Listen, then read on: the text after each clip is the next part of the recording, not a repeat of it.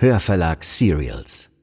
Ihr hört aus Sind wir nicht Menschen von T.C. Boyle die Short Story Der Beauftragte. Folge 2 von 7. Präsentiert von Hörverlag Serials. Der Anruf. Nach dem dritten Läuten wurde abgenommen. Zunächst hörte er nur Musik. Leise, plätschernde Musik, weder Klassik noch Pop, sondern irgendetwas dazwischen.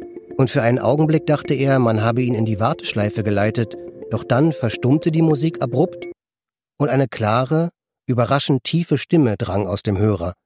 Yorkshire Bank PLC, Graham Chauvelin, was kann ich für Sie tun? Er hatte sich ein paar Sätze zurechtgelegt, die klarstellen sollten, dass nicht er es war, der ein Anliegen hatte, sondern vielmehr die Bank, doch jetzt fielen sie ihm nicht mehr ein. Ich, äh, stammelte er, ich habe einen Brief von Ihnen bekommen. Ein ganz kurzes Zögern, doch dann hörte er wieder diese Stimme, so tief, dass er an Paul Robson dachte, der auf einer der 78er Platten, die seine Großmutter ihm vorgespielt hatte, als er ein kleiner Junge gewesen war, Oh Man River gesungen hatte. Oh ja, natürlich. Wie schön, dass Sie sich melden. Wir haben Ihre Nummer hier auf dem Computerbildschirm und sie stimmt mit der in unseren Unterlagen überein. Aber man kann ja nie vorsichtig genug sein. Würden Sie mir bitte Ihren Namen sagen? Mason Alimonti. Mason Kenneth Alimonti? Ja, Aha, sehr gut. Bevor wir mit dem eigentlichen Prozedere beginnen, werden wir noch eine Bestätigung Ihrer Identität brauchen, aber da es sich um unseren ersten Kontakt handelt, reicht das für den Augenblick aus. Nun, was halten Sie von unserem Vorschlag? Er war im Wohnzimmer, im Sessel unter der Leselampe und telefonierte mit dem alten Festnetzapparat, den er laut seiner Tochter lieber kündigen sollte, weil man heutzutage nur noch ein Handy brauchte und sie niemanden, keine Menschenseele kannte, der noch Geld für einen Festnetzanschluss ausgab. Aber bei einem Gespräch wie diesem, einem internationalen Ferngespräch, fühlte er sich irgendwie besser, wenn er den Hörer des Apparats in der Hand hielt, den er seit mehr als 30 Jahren benutzte. Ich weiß nicht, sagte er. Es klingt so schön, um wahr zu sein. Der Mann am anderen Ende lachte dröhnend. Es war ein Lachen, das tief hinabtauchte und sich dann in die höheren Register aufschwang, ein gutmütiges, gut gelauntes Lachen voll Freude und Gewissheit, das verkündete, mit der Welt sei alles in Ordnung.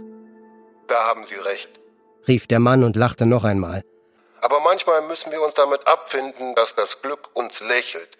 Und dann sollten wir dankbar sein, Mr. Alimonti. Dann sollten wir uns freuen und nehmen, was das Leben uns bringt. Meinen Sie nicht?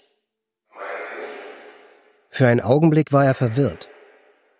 Er fühlte sich, als hätte er den Körper verlassen, und alles, was er sah, das Sofa, die Zimmerpflanzen, der Fernseher, schien sich leicht zu bewegen und in der Luft zu schweben. Er hielt den Telefonhörer in der Hand. Er führte ein Gespräch. Jemand, der Mann am anderen Ende der Leitung, wollte etwas von ihm.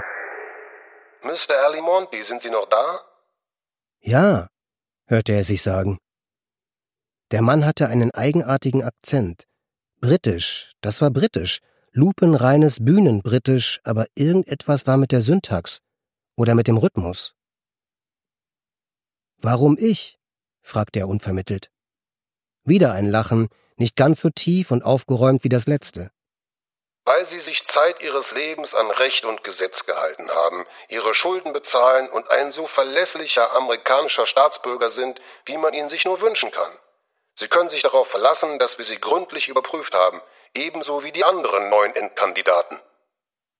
Neun andere Kandidaten? Der Hörer fühlte sich so schwer an, als wäre er nicht aus Plastik, sondern aus Gusseisen. Überrascht Sie das, Mr. Alimonti? Sie werden verstehen, dass wir Vorkehrungen treffen müssen für den Fall, dass der erste Kandidat unser Angebot aus irgendwelchen Gründen ablehnt, obwohl ich mir das kaum vorstellen kann. Sie vielleicht? Aber da Sie tatsächlich ganz oben auf unserer Liste stehen und die am besten qualifizierte Person sind, die wir je ausgewählt haben, wollen wir, nein, will ich Ihnen nicht verhehlen, wie sehr wir uns freuen, dass Sie uns als Erster kontaktiert haben. Er spürte eine Welle der Erleichterung. Der Hörer war wieder ein Stück Plastik. Und was passiert als nächstes? fragte er. Als nächstes? Nun, selbstverständlich müssen wir uns vergewissern, dass Sie unser Mann sind und Sie, dass wir Ihre Männer sind.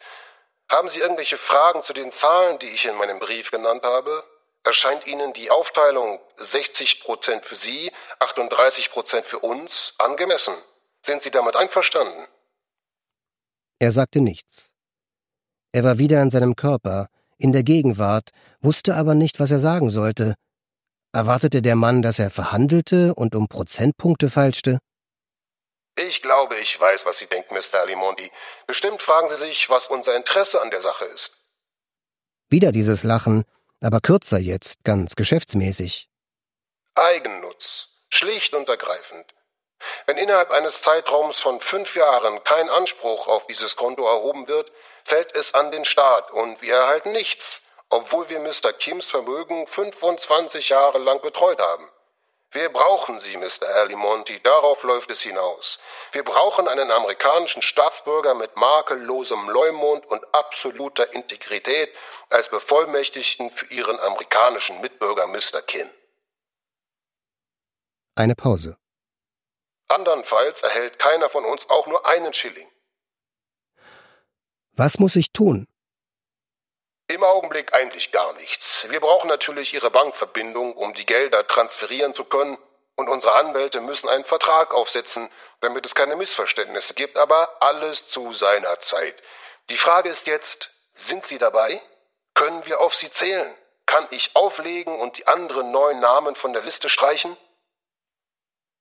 Sein Herz klopfte, wie manchmal, wenn er sich überanstrengt hatte. Sein Mund war trocken. Die Welt geriet in Schräglage und schien unter ihm davonzugleiten. 30 Millionen Dollar. Ich brauche ein bisschen Bedenkzeit. Leider bleiben uns nur zwei Wochen, dann werden die staatlichen Prüfer das Konto konfiszieren. Und Sie wissen ja, wie die sind, das ist bei Ihnen vermutlich nicht anders als bei uns. Der Staat kriegt den Hals nie voll. Selbstverständlich haben Sie Bedenkzeit, aber zu Ihrem und meinem Besten bedenken Sie schnell, Mr. Alimondi. Bedenken Sie schnell.